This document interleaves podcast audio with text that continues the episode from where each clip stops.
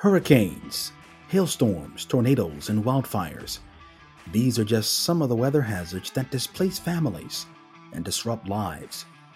Many of us are familiar with the scenes of devastation these hazards cause, and the recovery process for affected communities can take months, even years. In the most extreme circumstances, some may never be whole again. This may prompt many of you to ask what's being done to reduce the risks associated with these hazards? To answer this question, the Insurance Institute for Business and Home Safety presents the Disaster Discussions Podcast. Join me, your host, Armand Brody, as I sit down with professionals in the insurance, science, construction, and resiliency industries who will help us explore the intersection of these hazards with the built environment. We'll bring you in depth conversations with experts from across the country and highlight how science is engineering real world solutions for home and business owners to create safer, more resilient communities. Join us for these discussions every month.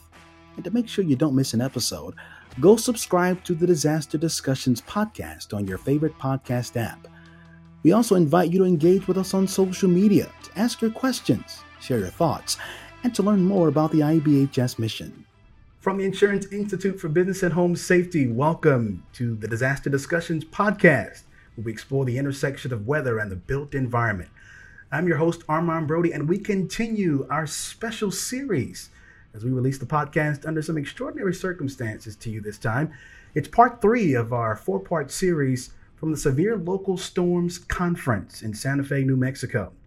So here's the question How much damage can severe winds inflict? The EF scale, the Enhanced Fujita scale, used for rating tornadoes, is one of the most familiar methods we use to answer this question. The only problem is it's incomplete. So join IBHS's Sarah Dillingham and Jim Ladue, who is the acting director of the National Windstorm Impact Reduction Program at NIST, to discuss the committee he chairs under the American Society of Civil Engineers that is working to improve and standardize the EF scale. They outline how various subcommittees are working towards the goal and what the future holds for its applications. So here it is the interview with Jim Ladue and IBHS's Sarah Dillingham, part three of our series from the Severe Local Storms Conference. Yeah, thank you so much, Armand, for that introduction. So yeah, we're here uh, in Santa Fe, New Mexico at the 30th Annual Severe Local Storms Conference. Uh, it's part of the American Meteorological Society Conference Series.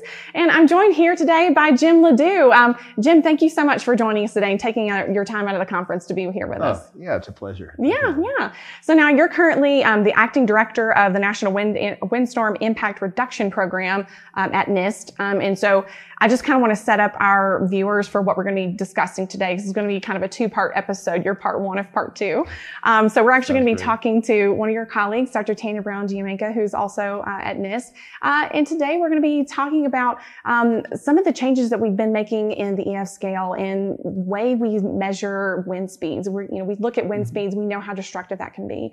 Yes. Um, and so the way that we measure them uh, and the way that we determine the damage that they can cause is very important, right? And so that's kind Absolutely. of what we're going to be discussing discussing today. Yeah. Yeah. Yep. Multiple importances. I mm-hmm. mean, there's all sorts of uses for the data that we produce. Mm-hmm. It has to be as good as possible. Right. Right. Yeah. yeah. So, so that's kind of what our uh, discussions are going to be uh, based around today. So uh, we'll have a little bit of overlap. We've definitely got some niche stuff that we want each of you to discuss. So we'll get right into it before I give anything else away. So, um, so before we kind of get started and get into the details, mm-hmm. tell us a little bit about your career path and how you came to NIST, because I believe that you're relatively new in your position as well. I'm so new that I'm still trying to figure out how to pronounce NIST. So, I mean, this is something that's that's that's difficult. it's a learning experience. It's a d- different culture. It's quite a bit different than from the uh, weather service from which I mm-hmm. came, mm-hmm. and I still have a I still have one finger in the weather service. So mm-hmm. I'm like 75 percent in NIST, and then uh, and 25 percent in the warning decision training division, right. and mm-hmm. uh, that's a division where we teach all the forecasters in the weather service how to issue warnings mm-hmm. of all mm-hmm. types. Very and important. yes, that, that's very important. Uh, everybody comes through our doors mm-hmm. before they sit in that hot seat. Right. And uh, so I've been there for, oh my gosh, I guess for a long time. Yeah, I know. Hard to add up sometimes. I think so. It's almost 30 years. Yeah, I, I can't believe it uh, mm-hmm. passed. But I've been there and I've uh, actually worked in NESDIS, that's the mm-hmm. National Environmental Satellite Data and Information right. Service, as a researcher uh, before that. Mm-hmm uh, back way back in the 90s. Yeah. So, uh, yeah, I've, I've been there. Um, I, I love my job at, at the training division. I Mhm. mean, I can't think of anything better working with forecasters, uh, teaching about severe storms, Mhm. um, and also allowed to do different projects. Yeah, and Uh, and specifically, there's one big project that's still ongoing with the Mm-hmm. uh, standards development. Yeah, and that's that's certainly what we're going to get into today. So yeah, um, and and you're right. I mean, it, it you do the work that you love, and the time kind of flies by, and and it's so important, right? Because the National Weather Service they play an integral part in. And they use these these measurements for winds that we're going to be talking about today with the EF scale, which a lot of people are very familiar with. So uh, it's very important that we get that that right training so that we're doing that on the most consistent basis that that we can, because that ultimately affects how we look at past events and how we gauge what's happening in the future, especially with uh, in regards to climate change and seeing how things have changed. We want to make sure that everything's kind of on one- Absolutely, yes. standard. And and you know, any good warning system, um, you know, we have to verify the warnings, Mm-hmm. Right. and we have to verify them with the best possible information. Mhm. Um, so that's something that I gained an interest in uh, during the course of my time here at, Mhm. at WDTD, which you know is the Warning Decision Training Division. Mhm.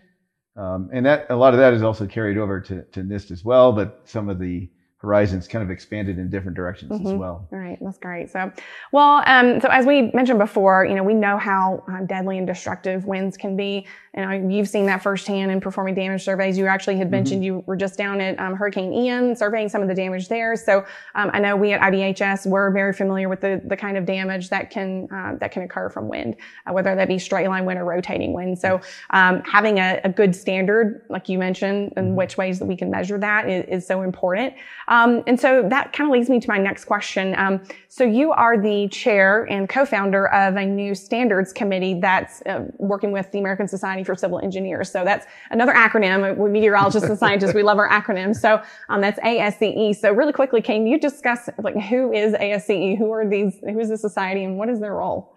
Yeah, so the ASCE, and I'll tell you one thing, I'm still learning about that too myself. I mean, even after all these years, but um, you know, they're they're a organization of engineers. Um, their role is to develop uh, many things. One is to promote the profession of civil engineers amongst other engineers, but also um, to develop standards. So, such as a building load standard that they have. Um, this whole standard is the cornerstone, basically. It's, it's like the foundation of all uh, building codes throughout the U.S. Right. So that's the that's really important. Mhm. And building loads have to depend upon you know the hazards that come their way. So these buildings have to withstand wind, flooding, large hail, snow, uh, all sorts of all sorts of hazards. And Mhm. so this is what is the underpinning of of everything. So if there's a local building code in Florida, Mhm. you know, and which by the way was a tremendous success, I think, in Florida. And so they should the people there, the residents should thank the ASCE for coming up with a load standard that withstands wind. Yes, building codes are one of those things that you just kind of think uh, it's, it's just kind of assumed. Um, and you know, I'm as you mentioned, you're new in your role. I'm relatively new in my role here at IBHS, and and so learning about um, how building codes and standards are applied, um, and they're they're not applied unilaterally the same. No, Um, each state is different, um, and so I think um, kind of taking that for granted when we go home and go into our homes at night, we assume, oh, my home is good; it's been built to code, and that's Yes. the best code. It's obviously the most updated, and that might not always be the case. So that's why we have to have these Yeah. standards so that we we are trying to um, build everything up to the same level, right? So we're all on the same playing field. Absolutely. And if only, but you know, if everybody could do these uh, building loads, I mean, the amount of savings and economic loss and grief imposed upon residents and, and businesses would be amazing. Um, Mm-hmm. Right. You know, so we can only say so much, and we hope that other places, especially in the interior U.S., that you know, that may not have the building codes that, let's say, Florida has, but Mm-hmm. may be exposed to severe weather equally as bad. Right, exactly. Um, and so, speaking of that, and, and going back to the committee, um, so kind of when was this created? It's been in the last several years that, that this Yes. committee was created. And so, um, when was that, and what was the purpose for it? What was the motivation behind it? So the, the that boy, that's a long story, but I'll try to keep it short. Um, you know, so so what we did, um, this all started when the EF scale was was uh, implemented back in 2007, Mm. and so there was a uh, maybe a more informal committee, but it was made up of the experts in engineering and also in meteorology that deal with with evaluating uh, tornadoes and other severe windstorms. And so they made the EF scale, and then I developed the course in my time at WDTD, and then uh, disseminated that through the National Weather Service. And so in the years uh, that followed, of course, I, I, went out. I was the token person to go out in these quick response teams to mm-hmm. evaluate tornado damage and to see how the EF scale is being implemented and are things working okay. And you know, for the most part, I mean, they were. It was mm-hmm. amazing to have all this guidance that we didn't have before, and uh, and we could just implement it, and it was easy, and we could come up with. Uh, with wind speed estimations, you know, you know, damage intensity estimations. We could map the tornado paths. Right. So yeah, it was fantastic. Um, and of course, now there's the but. Um, the but is, I've, you know, as I've been doing this, I started seeing, oh my gosh, I wish this tree damage indicator was better, right? Mm-hmm. Right? Or, you know, why is why is the apartment building have why do they have different winds for the same damage we're seeing, even though it's built similarly to houses? Mm-hmm. And so little things, you know, started piling up, and uh, and then I got to thinking, well, so, well, who owns the EF scale? Who do I go to? Yeah. Uh, talk about this, and I find out you know, over time, well, there's nobody. There's, there's yeah. nobody.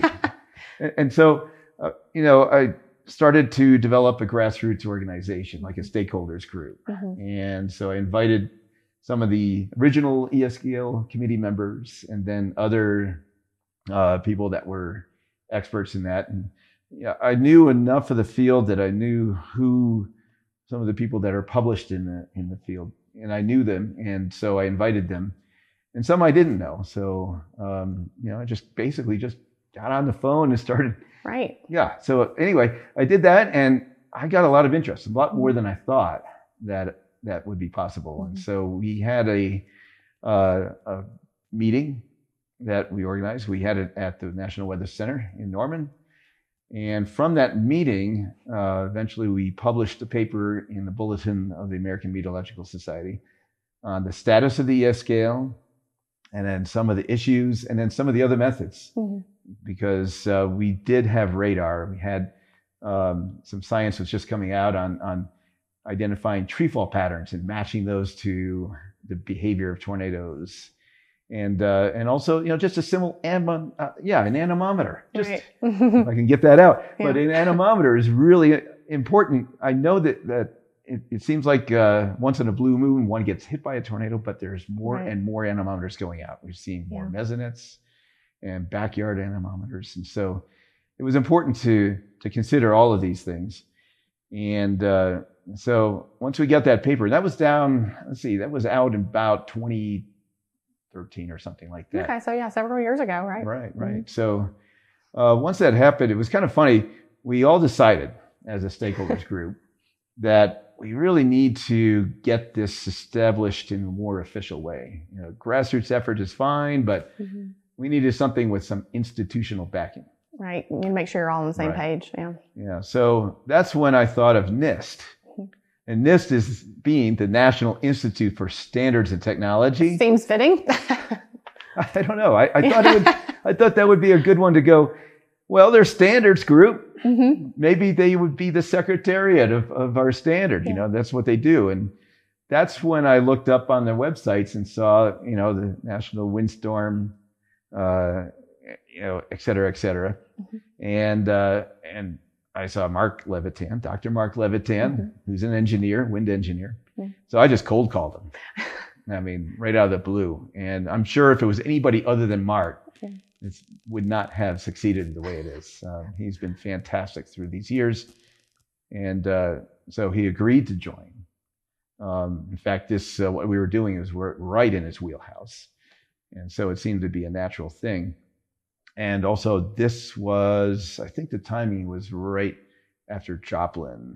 Mm-hmm. 2011. Mm-hmm. So they were leading, he was killed. Yeah, he, they were leading a technical investigation of Joplin. There was, uh, um, it was after the 2011 outbreaks, mm-hmm. of course, which, you know, was a huge watershed year for, for violent tornadoes that, you know, exact, you know, I mean, it was a very costly year. And, so with those impacts in mind, that um, came in, and that's when our first contacts occurred. Um, and we both uh, we had a, a follow up meetings. We decided, hey, okay, you're not the standards organization I thought you were, but there's another one that Mark mentioned, ASCE. Mm-hmm.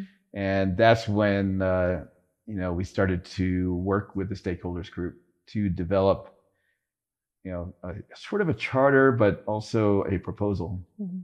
To bring forth to ASCE.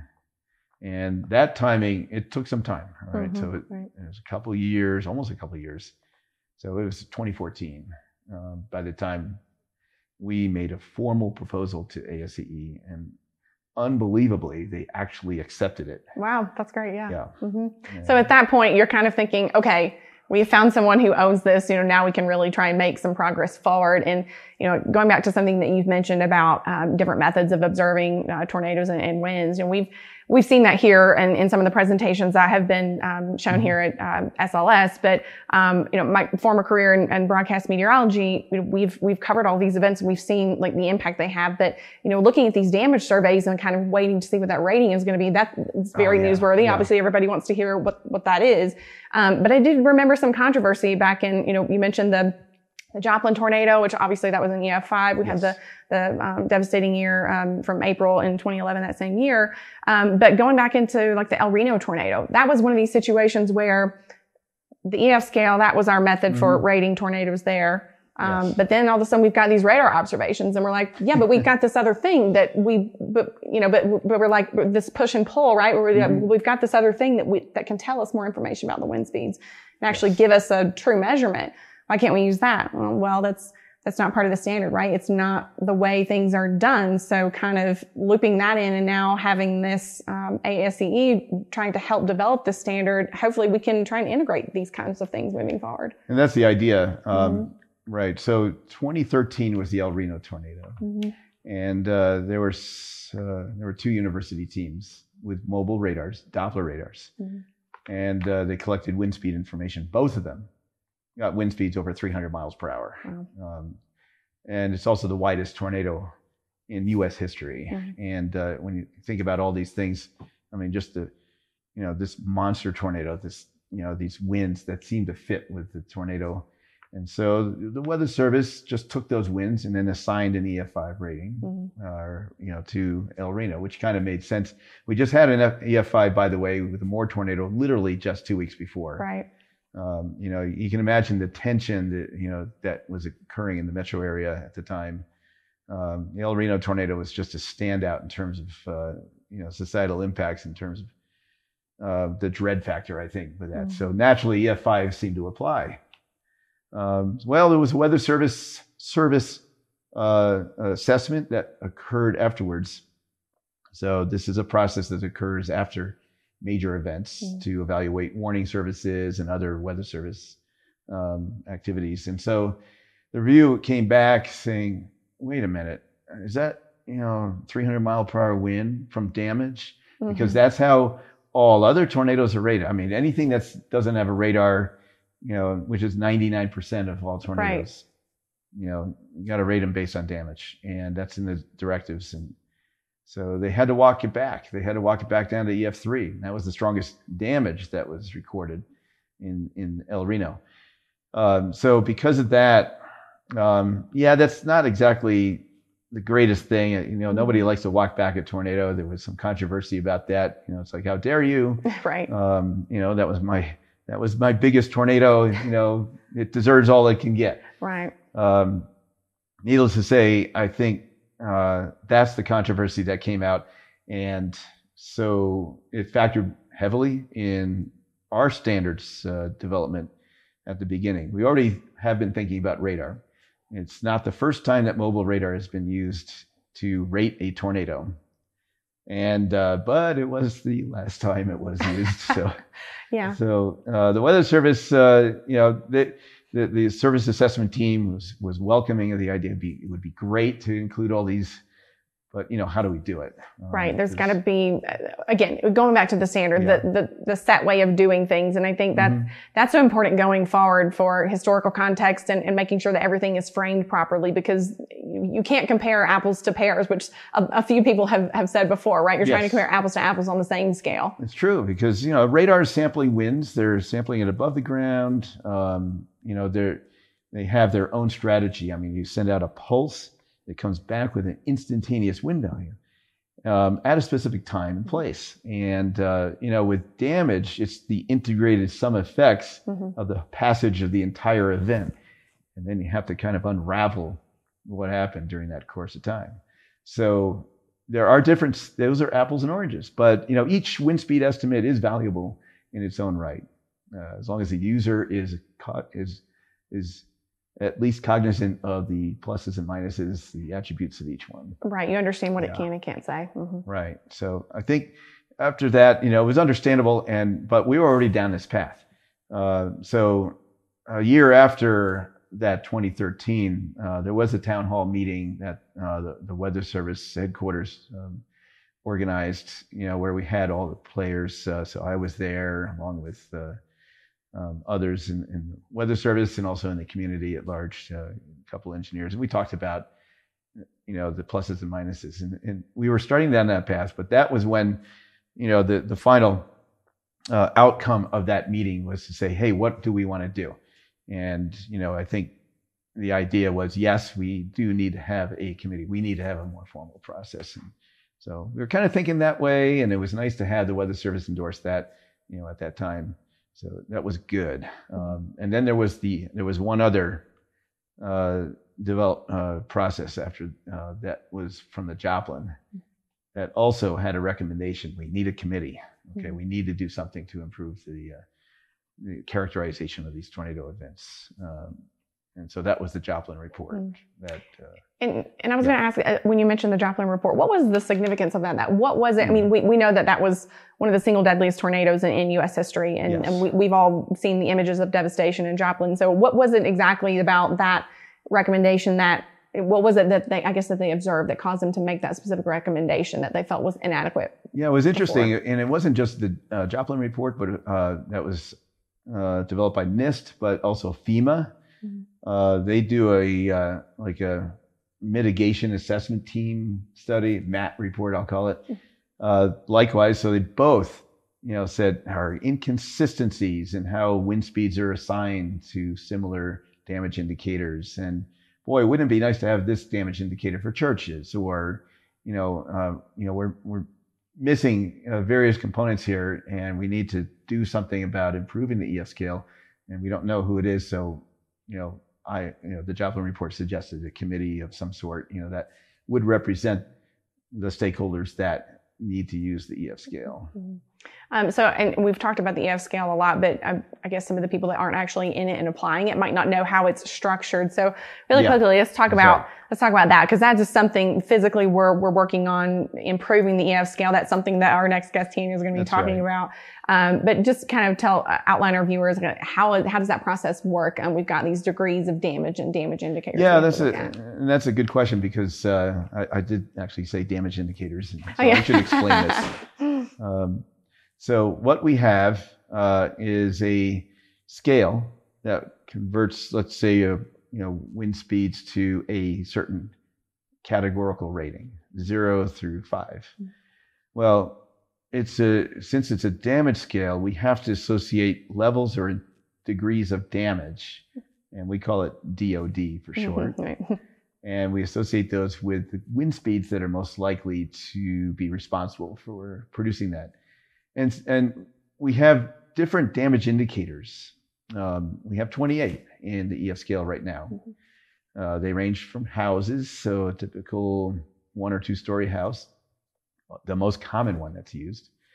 So that house would have different degrees of damage. Um, it may start off with maybe there's a gutter or a shingle loose, and then oh, the next uh, level up might be you know part of the roof, uh, you know, maybe up to tw- you know a quarter of the roof or something like that is is torn off down to the decking, or there's a broken window, um, a door may have failed, um, and then it ascends up to the next level, which may include the removal of a large portion of a, of a roof, and then you know oh maybe a wall or more have collapsed, and so this all goes all the way up until the total destruction of, of a house. And, and so each one of those has a wind speed range. Um, we have a sliding scale for that wind speed range. for each degree of damage because houses are constructed to different levels of resistance. Right. So, you know, some houses unfortunately are on the low end, and so we Mhm. lower the wind speed. And we have a typical house, uh, you know, most houses would fall into the uh, what we expect for this wind speed range for this level of damage. Or somebody might have built a little extra, Mhm. or perhaps it's a new house in Florida or along the Gulf Coast where uh, the codes are a little bit better Mhm. or the city of Moore, Oklahoma. Actually, any house built sooner than uh, more recently than 2014. Mhm. Um, so we do this across the range of damage indicators. Uh, we have everything. We got uh, auto showrooms to garage station, you know, like gas station canopies, uh, all the way up to warehouses and trees, Mhm. um, poles, towers. Uh, yeah, just Right, about everything. Because tornadoes don't always just you know hit a home. You know they they hit trees. They hit all kinds of other things, and they happen in rural areas and suburban in urban areas, suburban areas. Yes. So um, there's a lot of different things. So that makes sense when people are thinking 28 damage indicator. you- 28 well, damage indicators. Yeah, and yes. there and there are going to be more teaser. Um, there's going to be more in the new um, update. It's going to be Yeah, um, we're going to add a, a couple more. We're actually we're combining a couple. Uh-huh. Okay, so for manufactured homes, we use well at least currently right now we Mm-hmm. A single wide and a double wide. So we're going to merge those two. Schools, for example, we're going to merge the. Um, actually, we're going to shift those around a little bit. Right now, it's an elementary versus high school. Uh, we're going to shift that to a single story versus double story. Uh, we have a couple new ones. We're going to have new ones. Uh, Heritage Church. Uh, we have center pivot irrigators. We will have. Um, oh, we're going to have wind turbines because Ah, they're yes. sprouting up all over the place. So, Yes, especially in the plains where severe weather is, just- is prominent. Um, I've definitely driven, if you've driven through Texas at any point, you see these massive wind turbines, and when you see them Yes. overturned, you're like, wow, what That's a big deal. that? yeah, And I'll we tell need you to one. know how. That's right. They are strong. They Yes. are. It takes a lot to, to take Mhm. one out. Mhm. So we have that, and, and cell phone towers. They're out in the plain. I mean, we have a lot of things that are that are available where there's not much population density, um, and hopefully that will tend to fill in the gaps. So this is all proposed. Uh, we're still finally going through the balloting stages of the last few damage indicators, and we'll get those out there. Um, the trees are a big thing. Right. mhm. All right. Previously, and, and what they're using now, there's really not much science behind them. Um, softwood versus hardwood. That's the way it is now. Yeah. Well, as it turns out, some of those uh, hardwoods that they claim are hardwoods are not actually hard, Yeah. and vice versa with the softwoods. Yeah. And it turns out, actually, no, we shouldn't split those apart like that. Um, we should be splitting them by tree size because, contrary to what people may think, the bigger the tree is, the more easily it falls. hmm Right. And it doesn't take as much wind as a young mature or, you know, a tree that somebody planted just a few years ago that's just got established. Um, those can just bend to the ground Yeah. and snap right back up. I mean, it, they're tough. Yes, they are Okay. very hardy. So, Yeah. so yeah. So, so, and you're right. I mean, there, there are a lot of things that we have to incorporate. And so I know that you guys are going to be very busy and already have been and, and will be in the next several years. But, um, so really quickly before, before we, we leave you and, and we, um, join with Tanya, um, how many subcommittees? I know we- we've got the parent committee, Right. but we also have some subcommittees because as you mentioned, there's a lot of different things that we're looking at. So how many different groups do we have working? Yeah, we have uh, several subcommittees. I'm going to name them Okay. because otherwise I might get the counting wrong. So let's go ahead and start I'll, off I'll, with. I'll put my checklist away. So. Thanks. Um, so we have the uh, we have the uh, two measurement. So this is ways to measure actual winds during real time Mhm. uh, during the event. So that's radar and anemometry, or what we call in situ, Mhm. because we're measuring something right there in place. Um, so we have those. Then we have uh, several uh, after the fact kind of thing, like looking at the residual left behind the event. All right. So the EF scale is one commit. Uh, that is one subcommittee involved with the EF scale. Uh, Tanya leads that one. She's the chair of that. Mhm. And so that's a method. We call it a method because it is a method to derive damage, or let's say derive wind speeds from damage. And uh, that's the key thing. Mhm. Um, now we also have tree fall pattern. Mhm. So tornadoes leave behind patterns of tree fall, and the, tr- the shape and pattern of that tree fall is related to the wind speed. We can actually extract out the wind speed, but not only that, but we can also extract out what the wind might have been like at any one point in time as the tornado traverses across the terrain. Mhm. Yeah. And that was what was done for the Joplin tornado. Gotcha. And so they made a wind speed map. Mhm. So that's really important. And uh, we also have uh, forensics. So Mm-hmm. let's say you have a structure and, and a good one here, a pump jack. Oh, All yes, right. yes. Mm-hmm. All right. So we have a pump jack or a drilling platform or something like that. Well, we don't have a damage indicator for that. Yeah. But with the forensics uh, committee, they're developing a chapter to be able to codify how you go through the process of deriving a wind speed based on the structure, the materials, and then uh, and then calculate the loading on that building. Mhm. Wind engineers do this all the time Right.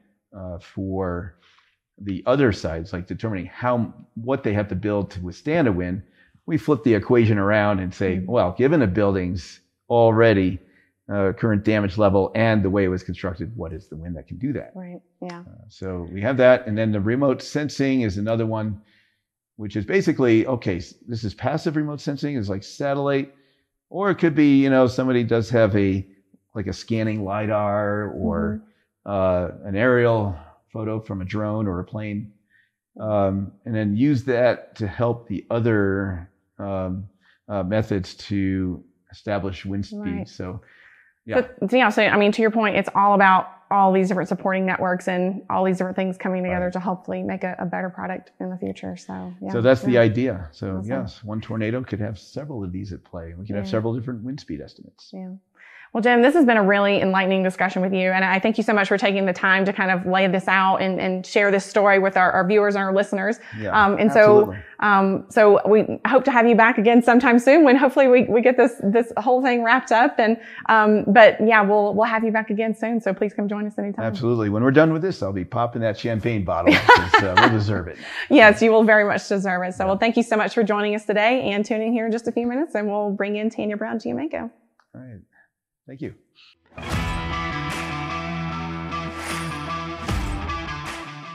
Thanks for listening to the Disaster Discussions Podcast, an IBHS production.